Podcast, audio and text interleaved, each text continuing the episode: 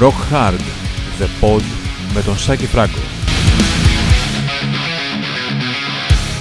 Γεια σας και χαρά σας, καλημέρα, καλησπέρα. Είμαι ο Σάκης Φράγκος. Είναι η δεύτερη σεζόν του Rock Hard The Pod ε, και είναι και το δεύτερο επεισόδιο. Όπως πάντα, σας καλώ στο ξεκίνημα αυτού του podcast να βαθμολογήσετε, αν είναι δυνατόν και αν σας αρέσει το podcast, με πέντε αστεράκια φυσικά.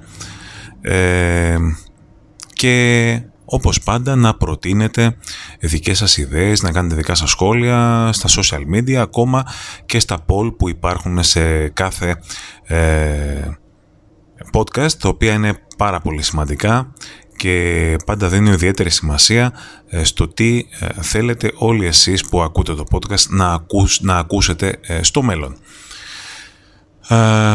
μαζί μας για μία ακόμα φορά είναι το Ινομαγειρίο των Θεών, το God's Restaurant στην Στρατηγού Μακρυγιάννη 2327 στον πεζόδρομο στους πρόποδες Ακρόπολης απέναντι από το Μουσείο της Ακρόπολης.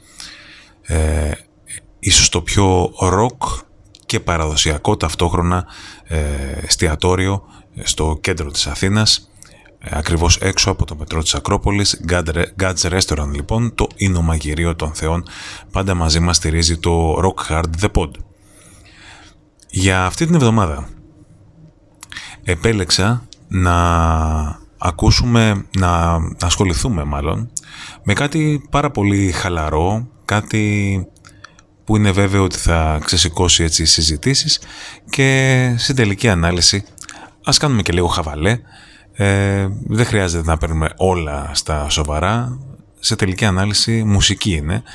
Και η μουσική πάνω απ' όλα είναι θέμα γούστου.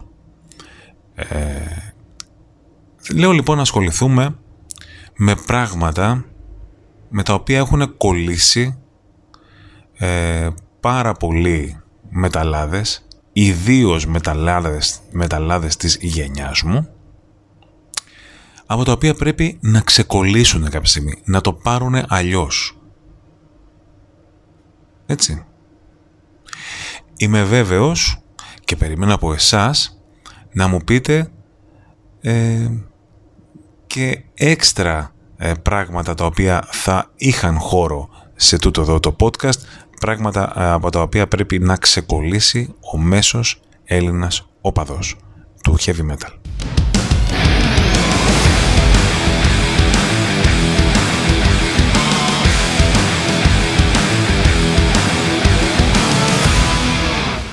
Τι θα λέγατε να ξεκινάγαμε με το κεφάλαιο Μετάλλικα.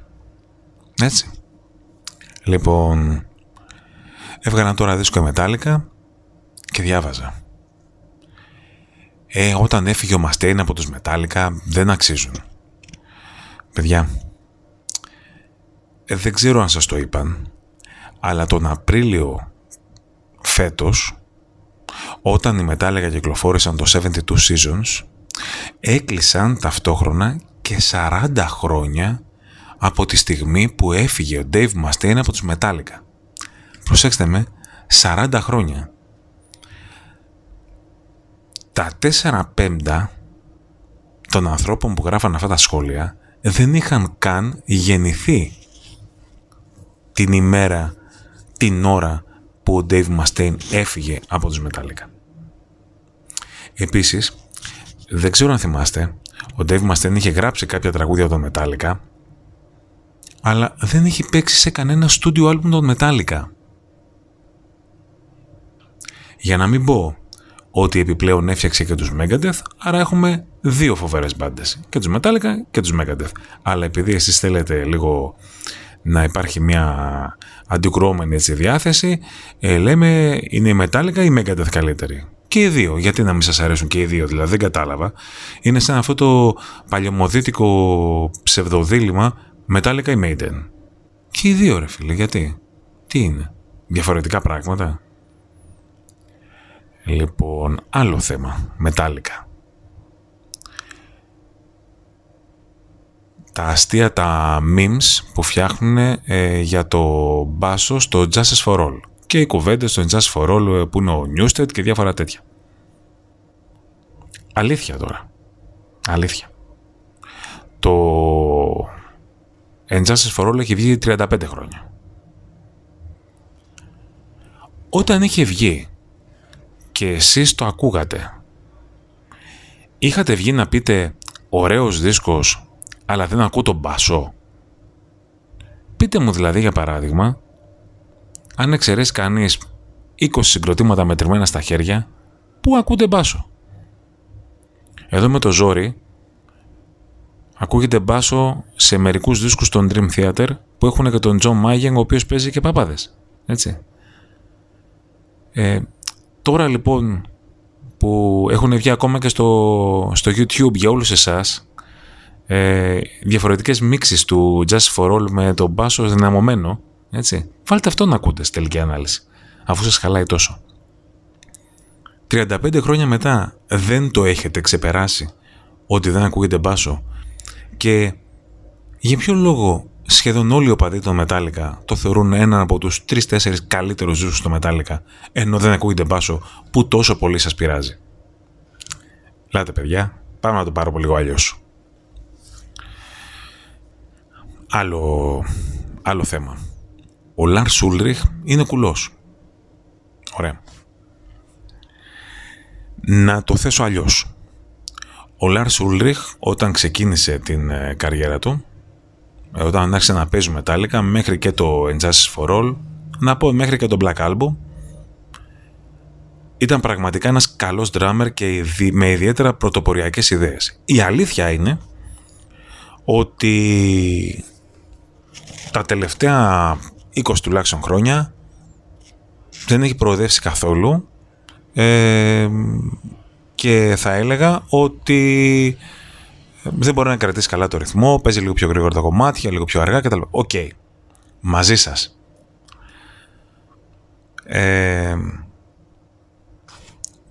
πιστεύετε ότι αν ο Λαρς Ούλριχ ήταν κουλός πραγματικά θα έπαιζε στο ίσως μεγαλύτερο συγκρότημα αυτή τη στιγμή στον κόσμο που γνωρίζουμε. Ή να το πω αλλιώς, Πιστεύετε ότι υπάρχει τελειότερος drummer για τους Metallica από τον Lars Ulrich; Ξέρω, θα μου πείτε, όταν έπαιξε ο Dave Lombardo σε μια συναυλία αυτό και όταν έπαιξε και ο Joey Jordison ο συγχωρεμένος σε άλλη μια συναυλία ε, που αντικατέστησε τον Ulrich κτλ. Ναι, αλλά όλοι αυτοί μπορούν να κάνουν όλα αυτά τα πράγματα που κάνει ο Lars Ulrich στους Metallica εκτός από το να παίζει τύμπανα. Για βάλτε λίγο κάτω και ερχόμαστε να το ξανασυζητήσουμε. Λοιπόν, ο ήχος από το ταμπούρο του Σεντ Άγκερ. Ναι, είναι τέρμα ενοχλητικός. Σαφώς. Εκτός των άλλων όμως, μαντέψτε κάτι, έχουν περάσει πάνω από 20 χρόνια από την κυκλοφορία του Σεντάγκερ. Δηλαδή, έχει πάψει να είναι αστείο ε, το ότι ο ήχος του, από το ταμπούρο του Σεντάγκερ ε, είναι κακός. Και αν θέλετε για την άποψή μου, το St. Anger δεν ήταν ένας ε, δίσκος, ένας μέτριος προς κακός για εμένα δίσκος από το ταμπούρο του Λαρς Ούλριχ μόνο. Είχε πολύ μέτριες συνθέσεις. Αλλά αυτό που οφείλω να τους ε, αναγνωρίσω στους Metallica είναι το γεγονός ότι ε, οι τύποι είχαν τα κότσια να δοκιμάσουν κάτι τόσο ε, υπερβολικό ε, για να το ταιριάξουν με τον γκαράζ ήχο που ήθελαν να, ε, να κάνουν. Και ξέρετε κάτι, είναι μετάλλικα και μπορούν. Και τι έγινε; Καλά, να αφήσω στην άκρη σχόλια το οποίο εν έτη 2023 ε, μιλάνε για το κούρεμα των μετάλλικα στο load και ότι τους λέγανε τότε λεφτάλικα ή λεφτάλικα που πουλήσανε ε, πολλά άλμπουμ και γίνανε λεφτάλικα και ξεπουλήθηκαν. Διότι αυτό το θέμα το ε, έχω ξεπουληθεί ε, όταν πουλάω ε, αρκετούς δίσκους από πολλούς ή και πάρα πολλούς ε, αυτό είναι η κλασική ατάκα της δεκαετίας του 80. Μόνο τα λένε όλα αυτά οι πρωτοδισκάκιδες. Μόνο στα πρώτα άλμπουμ τα συγκροτήματα έπαιζαν σωστά. Demo, rehearsal και πρώτα ένα-δύο άλμπουμ μέχρι εκεί. Μετά όλοι φλόρεψαν και ξεπουλήθηκαν. Αυτή η λέξη το φλόρεψαν εμένα μου κάθεται πραγματικά στο λαιμό. Δηλαδή δεν μπορώ να καταλάβω ε, τι είναι ε, ότι κάποιος ε, για να πουλήσει πούλησε αντίτυπα άρα φλόρεψε, έγινε φλόρος. Τέλος πάντων. Ε, να πω ότι κάποια στιγμή, ε, πάντα στο τέλος κάθε χρονιάς, ε, τσεκάρω ποια είναι τα πιο πολυδιαβασμένα άρθρα που, ή κείμενα που έχουν ανέβει στο Rock Hard. Πριν από τρία χρόνια, το πιο πολυδιαβασμένο άρθρο του Rock Hard ήταν οι δηλώσεις του Ian Anderson, τον Jethro Tull, όταν είχαν πάρει το Grammy από τους Metallica για το Christopher Nave ε, και τι είχε γίνει γιατί και εκείνος δεν περίμενε να πάρουν το Grammy και τα λοιπά. Αυτό εν έτη ξέρω εγώ 2020 ήταν το πιο πολύ διαβασμένο άρθρο στο Rock Hard για κάτι που συνέβη το 1988 και αρχίζαν να λένε και ποια Grammy και ποια Τζεθροτάλ και ξέρω εγώ τι. Βέβαια το ότι Metallica πήραν 8 Grammy μετά από αυτό και κάποια από αυτά είχαν σίγουρα να κάνουν και με αυτό το γεγονός της αδικίας με τους Death Rotal δεν λένε τίποτα σε κανέναν. Ότι οι Metallica πήραν Grammy για τραγούδια από το Reload αυτό δεν λέει τίποτα. Λοιπόν, πάμε να δούμε άλλα πράγματα για τα οποία πρέπει να ξεκουνηθούμε λιγάκι και να το πάρουμε αλλιώς. Όλοι εμείς οι χευμεταλλάδες. Λοιπόν, ε, πρέπει να ξεπεράσουμε λοιπόν το γεγονός ότι κοροϊδεύουμε και δεν σεβόμαστε όσους δεν ακούν το ίδιο υποείδος μουσικής με μας και τους θεωρούμε αφιλόρους. Προσέχτε υποείδος. Δεν μιλάμε καν να ακούνε άλλο είδος μουσικής, ό,τι και να είναι. Αν δεν ακούς, ξέρω εγώ, επικό metal, αν δεν ακούς thrash, αν δεν ακούς death, είσαι τίποτα.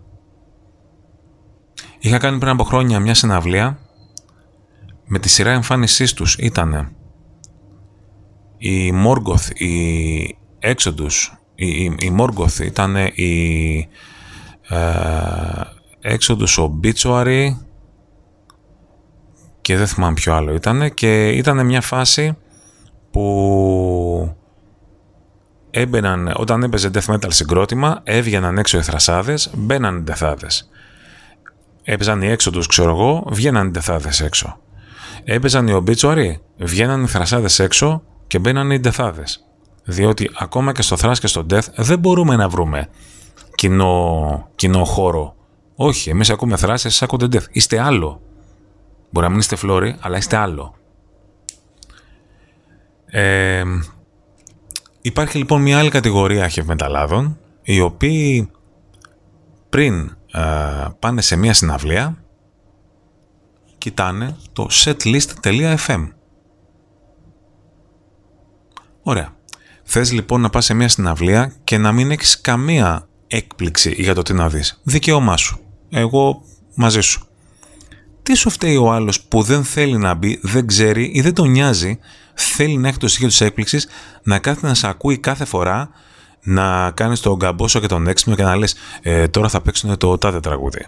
Ή να βγαίνεις και καλά ε, να φωνάξεις ε, ξέρω εγώ, το Ender Sandman να φωνάζει από κάτω, ξέρω εγώ ότι και καλά θα παίξουν αυτό, λες και δεν το ξέρεις, δεν το έχεις δει στο Setlist FM. Φοβέρες εξυπνάδες. Είχε πολύ ωραίο σχόλιο, είχε κάνει ο Nick Holmes ε, στο Χανιά Rock Festival ε, με έναν τύπο που έκανε αυτό ακριβώς το πράγμα και του την είπε πάρα πολύ έξυπνα και με πάρα πολύ έτσι ωραίο βρετανικό χιούμορ.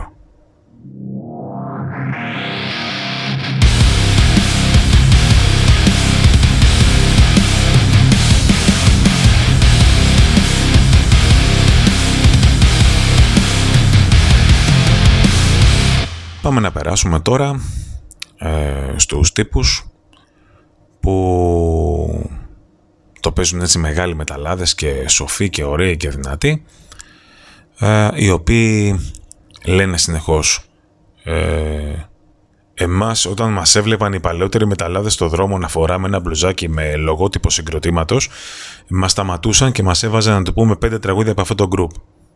Αν δεν τα ξέραμε, αν δεν ξέραμε πέντε τραγούδια, μας το έβγαζαν το μπλουζάκι. Ωραία. Και τώρα τι θέλεις δηλαδή, να συναντάς πιτσιρικάδες στο δρόμο και να το παίζει κονιόρδος για να ξεκομπλεξαρεστείς με αυτά που έκαναν οι βλαμμένοι σε, στη δεκαετία του 80. Ωραία. Και εγώ όταν πήγα στο σχολείο φόραγα ποδιά και έγραφα με πολυτονικό σύστημα. Στο δημοτικό. Θέλετε δηλαδή να ξαναγυρίσουμε και σε αυτά, να μην πω άλλα πράγματα. Πού να πάμε τώρα, έχω εδώ τόσα πολλά πράγματα σημειωμένα. Είπα να κάνω μια αρχική λίστα να πω με μερικά πράγματα και έχω καταλήξει να γράφω 500.000 ε, points εδώ. Α, έχουμε το θέμα. Γιατί άλλαξε ήχο η αγαπημένη μου μπάντα; Ε, βέβαια, διότι ως γνωστόν σε αυτόν τον κόσμο όλοι πρέπει να παίζουν σε τους ACDC, τους Sodom και τους Motorhead, δηλαδή τον ίδιο δίσκο, δίσκο ξαναπεγμένο. Έτσι. Ε, Ιδίως αυτό τρελαίνομαι όταν το ακούω από παδού ε, progressive metal συγκροτήματος. Γιατί το κάνανε αυτό, για παράδειγμα, οι Opeth, γιατί το κάνανε. Γιατί πήγανε σε πιο σέβεντε, γιατί βγάλανε τα brutal φωνητικά, γιατί κάνανε το αλληλικά. Γιατί ένα συγκρότημα. Ε, δεν ξέρω αν, αν, έχετε παίξει ποτέ ζωή μουσική, ε, ε, ιδίως αν δεν έχει παίξει κάποιος ποτέ μουσική στη ζωή του, ε, δεν μπορεί να καταλάβει τι είναι να παίζει συνεχώς τα ίδια και τα ίδια υπάρχουν πάρα πολλοί μουσικοί οι οποίοι ψάχνονται, πειραματίζονται, θέλουν να δοκιμάσουν καινούργια πράγματα. Ή κάποια πράγματα που κάναν παλιά δεν τους βγαίνουν τώρα. Δεν τους αρέσουν. Τι να κάνουμε τώρα; Θέλετε σόν και καλά να παίζουν πράγματα τα οποία δεν γουστάρουν μόνο και μόνο επειδή δεν γουστάρετε εσείς; Όχι, δεν πάει έτσι. Φυσικά, φυσικά και μπορείτε να τους γυρίσετε την πλάτη και να μην σας ακούσετε γιατί πάρα πολύ απλά δεν σας αρέσει δεν σα αρέσει το τραγούδι, δεν σα αρέσει αυτή η κατεύθυνση. Πάρα πολύ λογικό και εγώ μαζί σας. Αλλά δεν μπορείς να βρίζεις ένα συγκρότημα επειδή άλλαξε στυλ. Ε, επειδή δεν το εκφράζει πλέον αυτό το πράγμα που έπαιζε. Και ιδίως αν θα πάει να κάνει κάτι και αντιεμπορικό, έτσι. Που σημαίνει ότι το κάνει και για τα λεφτά. Που τι λεφτά υπάρχουν στο heavy metal, αλλά αυτό είναι μια άλλη κουβέντα. Πρέπει να να πάρουμε λίγο αλλιώς τη φάση του να απορρίπτουμε όποιο νέο υποείδος μουσικής βγαίνει. Δηλαδή, έβγαινε ξέρω εγώ το metalcore. Τι είναι αυτά; Εμείς όταν ακούγαμε thrash metal ήταν όλα πολύ καλά. Τώρα έχουν βγει αυτά τα καινούργια, τα μοντέρνα και τέτοια. Γιατί είναι αυτοί όλοι αυτοί που το πιο μοντέρνο που έχω να ακούσει είναι η System of a Down και η Slipknot των πρώτων δίσκων. Έτσι, αυτό είναι το πιο μοντέρνο που έχουν ακούσει όλα αυτοί. Αυτά είναι τα μοντέρνα, τα καινούργια. Αυτά που βγήκαν στι αρχές τη δεκαετίας του 90. Αυτά είναι καινούργια. Κατά το. Ο καινούριο τραγουδιστής των Halloween, ο Άντι Ντέρις, έτσι. Ο καινούριο drummer, το Motorhead, όταν υπήρχαν ο Mickey D που ήταν 40 χρόνια συγκρότημα κτλ. Ε, φυσικά εννοείται ότι οι συγκροτήματα όπως η Sabaton και η Powerwolf για παράδειγμα ε, ή η Amon Amarth όπως είναι τώρα ή η Arch Enemy όπως είναι τώρα είναι, όλοι αυτοί είναι κατάπτυστοι και δεν παίζουν heavy metal. και είναι για χατζιμεταλάδες διότι αυτή είναι, αυτός είναι ο, ο όρος ας πούμε για τους ε, Σάμπατον π.χ. είναι χατζιμεταλάδες αυτοί ε, οι οποίοι στο δικό σου κόσμο δεν υπάρχουν και καλά κάνεις να μες σ' αρέσουν δηλαδή δεν έχει κανένα τέτοιο ε, αλλά ξέρεις κάτι Sorry που το λέω, οι Blind Guardian σε λίγες μέρες θα παίξουν στην αυλία και θα μαζέψουν κοντά 4.000 κόσμο. Ε, κάτι το οποίο ούτε στα όνειρά τους πολλά από τα αγαπημένα συγκροτήματα δεν πρόκειται να κάνουν. Οι Accept παρακαλάνε να περιοδεύσουμε το Σάμπατο. Παρακαλούσαν και τελικά τα κατάφεραν και περιόδευσαν. Τα έχουμε πει σε παλαιότερο podcast αυτά τα πράγματα. Οι Σάμπατον, το τελευταίο κλαψό που κάναν στην Ελλάδα, μαζέψαν 2.000 κόσμο και παίζουν headliner στο release. Έτσι. Άρα λοιπόν μπορεί να μην σ' αρέσουν, αλλά μάντεψε υπάρχουν πάρα πολλοί ιδιαίτερα νεαροί που τους αρέσουν αυτά τα συγκροτήματα. Και είναι θεμητό να μην μας αρέσει εμάς κάτι, αλλά sorry, δεν είναι θεμητό να κοροϊδεύεις κάτι που αρέσει σε κάποιον άλλον. Sorry κιόλας. Διότι Ε, πάντα θυμάμαι αυτό που μου είχαν πει οι Powerwolf ότι όταν ήμασταν εμείς μικροί και ακούγαμε Iron Maiden και Metallica, ερχόντουσαν αυτοί που ακούγανε Deep Purple και Black Sabbath και λέγανε τι είναι αυτά τα καινούργια, παρατήστε τα, τα παλιά μόνο. Η Black Sabbath και η Deep Purple και η, η Thin Lizzy. Αυτή είναι, αυτά είναι τα, αυτό είναι heavy metal. Όλα τα υπόλοιπα είναι για πέταμα. Δεν αξίζουν. Λοιπόν, τι άλλο. Πού αλλού να πάμε. Πού αλλού να πάμε. Πού αλλού. Α, μια πολύ ωραία, πολύ ωραία κατηγορία, αγαπημένη κατηγορία ανθρώπων, η μόνο. Μόνο Maiden, μόνο Metallica, μόνο το ένα, μόνο το άλλο. Ε, έχει πλάκα και εγώ το χρησιμοποιώ πολλές φορές όταν θέλω να τονίσω έτσι όταν βγάζει ένα αγαπημένο μου συγκρότημα ε, δίσκο λέω ξέρω εγώ μόνο Dream Theater, μόνο Volpe και τα λοιπά. Το πρόβλημα ξεκινάει όταν το εννοούν αυτό το μόνο. Δηλαδή ακούνε μόνο αυτό και πιστέψτε με, έχω συναντήσει πολλές περιπτώσεις ανθρώπων που ακούνε μόνο ένα συγκρότημα. Βέβαια υπάρχουν και άλλοι μόνο που χωρίζουν περιόδους συγκροτημάτων με, με κάποιο ιδιαίτερο χαρακτηριστικό. Στο 99% των περιπτώσεων είναι κάποιος τραγουδιστής ο οποίος τραγούδισε σε ένα ή δύο max δίσκους. Αυτό. Δηλαδή έχουμε τους ε, Black Sabbath μόνο με Μάρτιν. Δηλαδή δεν έχει βγει ούτε Paranoid, ούτε Black Sabbath, ούτε Heaven and Hell, ούτε Mob Rules, τίποτα. Οι καλοί δίσκοι των ε, Black Sabbath, αυτοί που έγραψαν τη δική τους ιστορία στο heavy metal, είναι ξέρω εγώ το Headless Cross και το Tear. Δισκάρες. Με τραγουδάρες. Και φωνάρα ο Μάρτιν. Έχουμε εμφανιστεί τώρα τελευταίο καιρό. Ε, εμένα μου αρέσουν μόνο οι Sabbath, οι Sabbath μόνο με τον Gillan στο Born Again. Φοβερή περίπτωση και αυτοί χρήζουν ψυχιατρικής ε, ε, εξέτασης οι φίλοι μου αυτοί. Ε, έχουμε τους ε, Maiden μόνο με Diano ή μόνο με Bailey ή μόνο με Diano και Bailey. Αυτό είναι ένα είδος ε, heavy metal που άνθησε μετά το Greek Cants του Bruce Dickinson στο AKA το οποίο δημιούργησε έναν έτσι αλλαγμό, ένα λοσπαραγμό, ένα όλα αυτά τα εισγμός. Ε, Ωραίες περιπτώσεις. Μήπως είστε απλά αντιδραστικοί και θέλετε να ξεχωρίζετε και το κάνατε με εντελώς λάθος τρόπο. Λέω εγώ τώρα, έτσι, λέω εγώ. Διότι, όπως λέμε, φυσικά και να σ' αρέσουν οι Μέιντεν με Μπέιλι και να σ' αρέσουν και με Ντι Άνο και να σ' αρέσουν και οι Σάμπαθ με τον Μάρτιν και οι Σάμπαθ με τον Γκίλαν μαζί σου. Δεν μπορείς όμως να σβήνεις όλη την ιστορία ενός συγκροτήματος και να λες: μόνο αυτοί, μόνο αυτοί αξίζουν. Το μόνο αυτοί μου αρέσουν είναι άλλο κομμάτι. Το μόνο αυτοί αξίζουν υπάρχει ένα θέμα σοβαρό. Επίσης υπάρχει μια άλλη κατηγορία που πρέπει να ξεκουβαλήσει. Ε, είναι όλοι αυτοί που πρέπει να έχουν στα μπάρι. Ε, ποιους δίσκους όλοι οι οπαδοί των συγκροτημάτων έβριζαν όταν βγήκαν και εκείνοι λένε «Α, αυτό, δισκάρα». Ε, το, ε, για παράδειγμα, το Virtual Eleven, το Virtual Eleven που κάποτε ε, υπήρχε κόσμος που έλεγε «Κάνατε καλή κριτική ρε ξεφτύλες στο Virtual Eleven, ε, που ξεφτύλες που τα παίρνετε και τα λοιπά». Τώρα, νοείται, Virtual Eleven, εσύ, δισκάρα. Αυτό είναι. Ε, ίσως στους τρεις καλύτερους ζούς στην Iron Maiden. Ή ε, ή The Hit τον Accept με, με, με με David Reese. Δισκάρα, μεγάλη, δισκάρα. Διαλύθηκαν οι Accept εδώ αυτό. Τόση επιτυχία από και τόσο πολλοί που τους άκουγαν. Χαμός. Lock up the Wolves 2. Κάνα, μιλάμε τώρα εντάξει, α, τεράστια δισκάρα. Φοβερό. Ευτυχώς δεν έχω ακούσει κάποιον που να μου πει ότι ξέρεις κάτι μεγάλο. Μεγάλη δισκάρα είναι το Λούλου. Εκεί πέρα ήταν το, το τελειωτικό χτύπημα. Έτσι.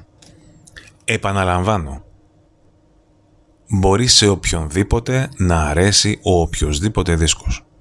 Όταν όμως το κάνεις αυτό το πράγμα μόνο και μόνο από αντίδραση και μόνο για να δείξει ότι είσαι ψαγμένος και εσύ έτσι κι αλλιώς, υπάρχει θέμα. Υπάρχει θέμα με αυτούς που λένε εγώ ακούω μόνο βινίλιο. Μόνο βινίλιο. Και έτσι και πας σπίτι, δεν είχε καν pick-up και ακούει, το, ακούει μουσική από το κινητό από το YouTube. Έτσι. Είναι φοβερό αυτό το πράγμα. Επίσης υπάρχει ε, αυτή η κατηγορία που πρέπει λίγο να το πάρει αλλιώς, ε, που σου λέγανε τότε τον καιρό εκείνο ε, που είχε βγει ο, το Number The Beast και ανοίγω εγώ μια παρένθεση και εγώ ήμουνα πέντε χρονών, έτσι, ε, το είχαμε ζήσει εκείνη την περίοδο, πραγματικά είχε γίνει χαμός, είχε γίνει χαμός. Πώς είχε γίνει χαμός ρε βούρλο, που πέντε χρονών το πολύ πολύ να άκουγες τα στρουμφάκια και τα παπάκια ή και να έχεις ακούσει κατά λάθος ένα δίσκο σιγά μην ήξερες να κρίνεις αν είναι καλός ή όχι. Φοβερό πράγμα αυτό. Δηλαδή δεν είναι τίποτα. Μια ταυτότητα είναι να ξέρει κάποιος πόσο χρονών είναι. Και να αρχίζει να σου λέει το ένα και το άλλο και τότε και εμείς που τα ακούγαμε σιγά μην πήγαινε και σε κανένα κλαμπ. Το ίδιο και με συναυλίες. Πολλές φορές δεν βγαίνουν τα νούμερα. Δηλαδή δεν μπορεί να πήγες 8 χρονών, ξέρω εγώ, στους Iron Maiden στη, στη Νέα Φιλαδέλφια μόνος σου κιόλας. Επειδή δεν έχει κανένα μεγάλο αδερφό. Μου θυμίζει αυτή την, ε, τη, τη μόνιμη ιστορία ε, που ε, είναι με, το, με τη συναυλία του Γκάλαχερ. Που όποιον έχω δει στα 55-60 τώρα, γύρω στα 60 να είναι, όλοι είχαν πάει στον Γκάλαχερ. Δηλαδή η συναυλία του Γκάλαχερ στη Φιλαδέλφια πρέπει να έχει 4 εκατομμύρια κόσμο αν κρίνω από αυτούς που ε, λέγανε ότι ήταν μέσα.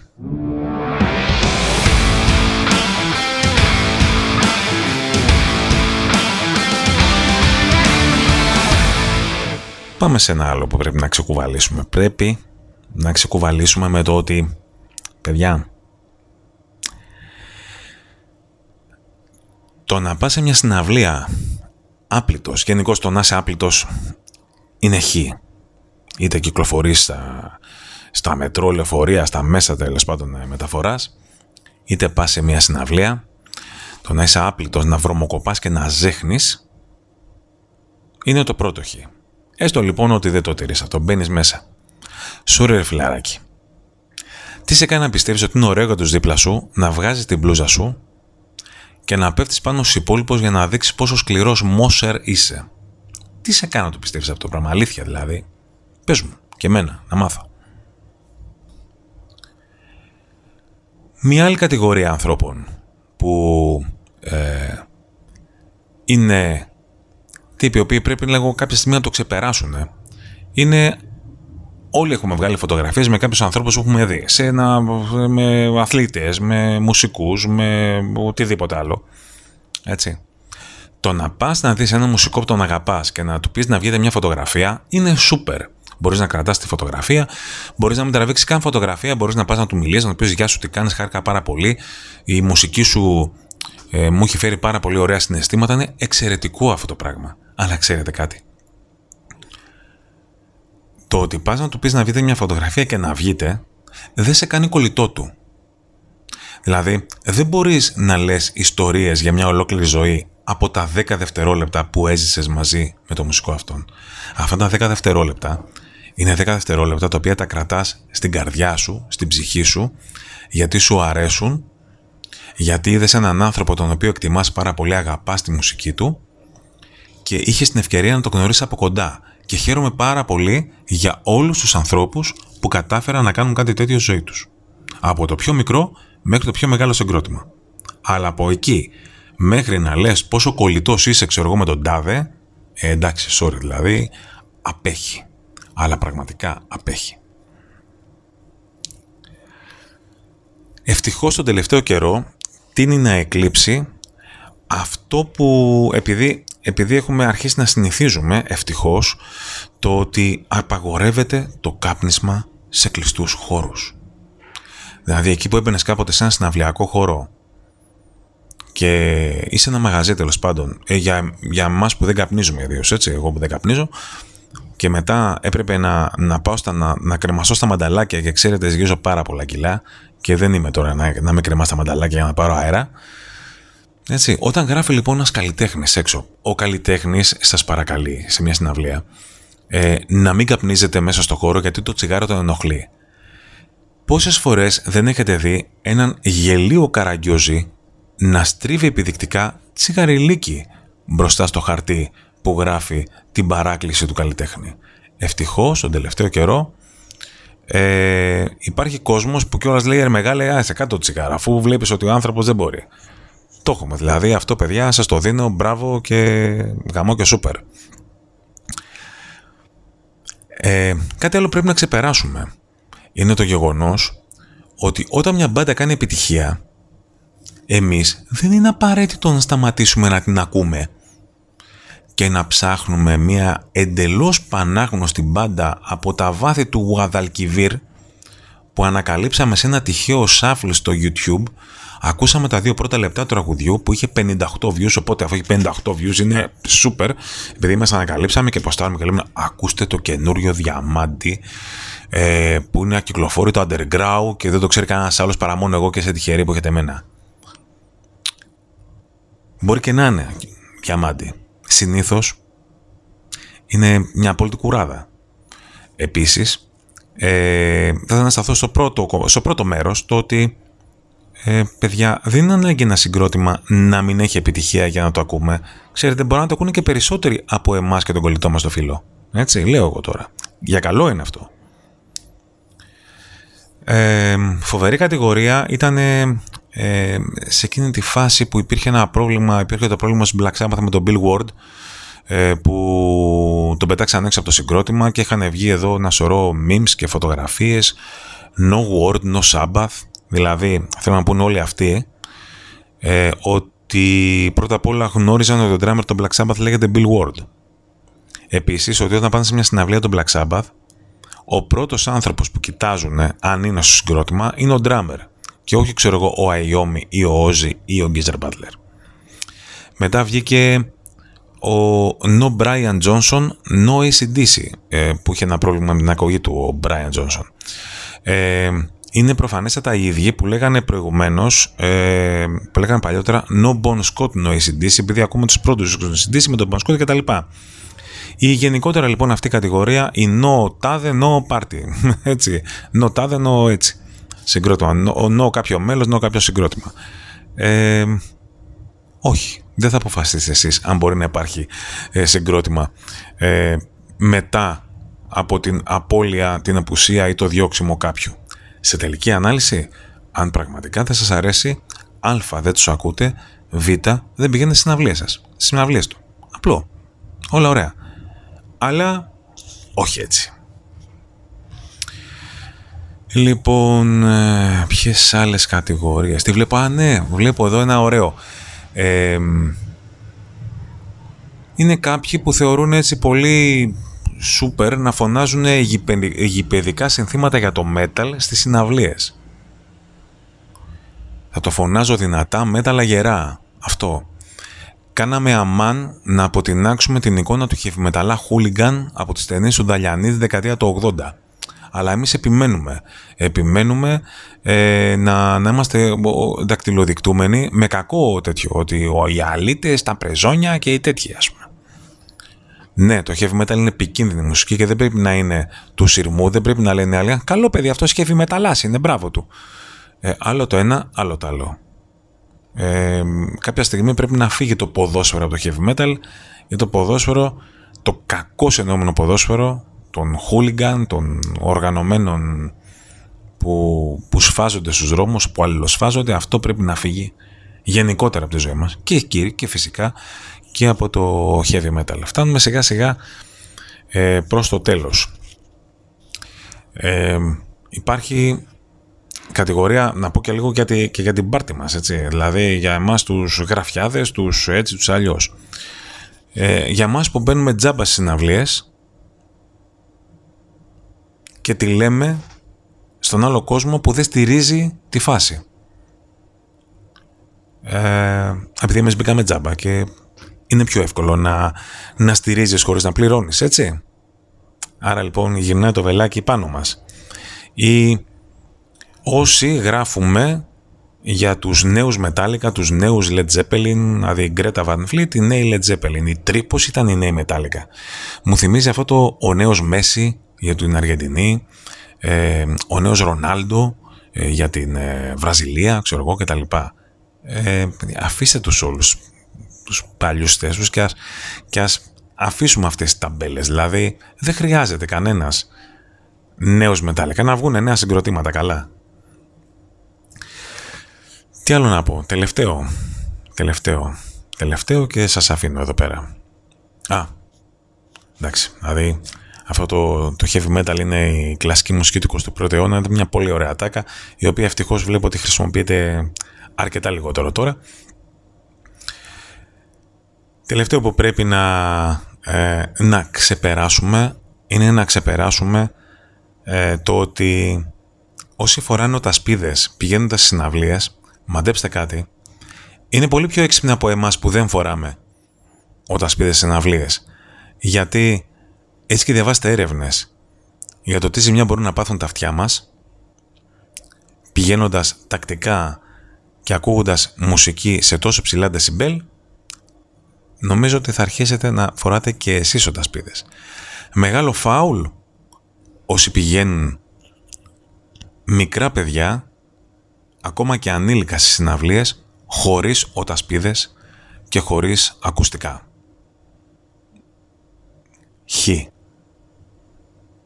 Χ και κάπου εδώ τελειώνουμε. Περιμένω τα δικά σας σχόλια για το ποια πράγματα πρέπει όλοι εμείς οι κευμεταλλάδες να ξεπεράσουμε.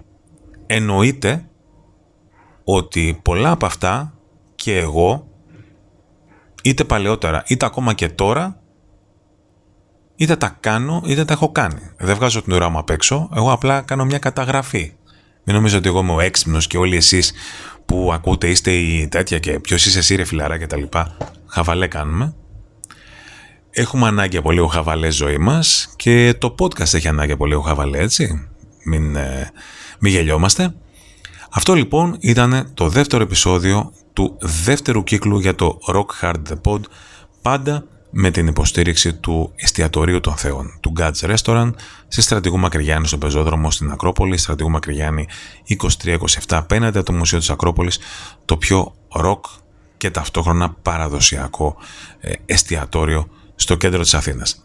Να είστε όλοι καλά, την ερχόμενη εβδομάδα και πάλι μαζί σας με ένα καινούριο, ολοκένουργιο επεισόδιο ε, του Rock Hard The Pod. Αντίο.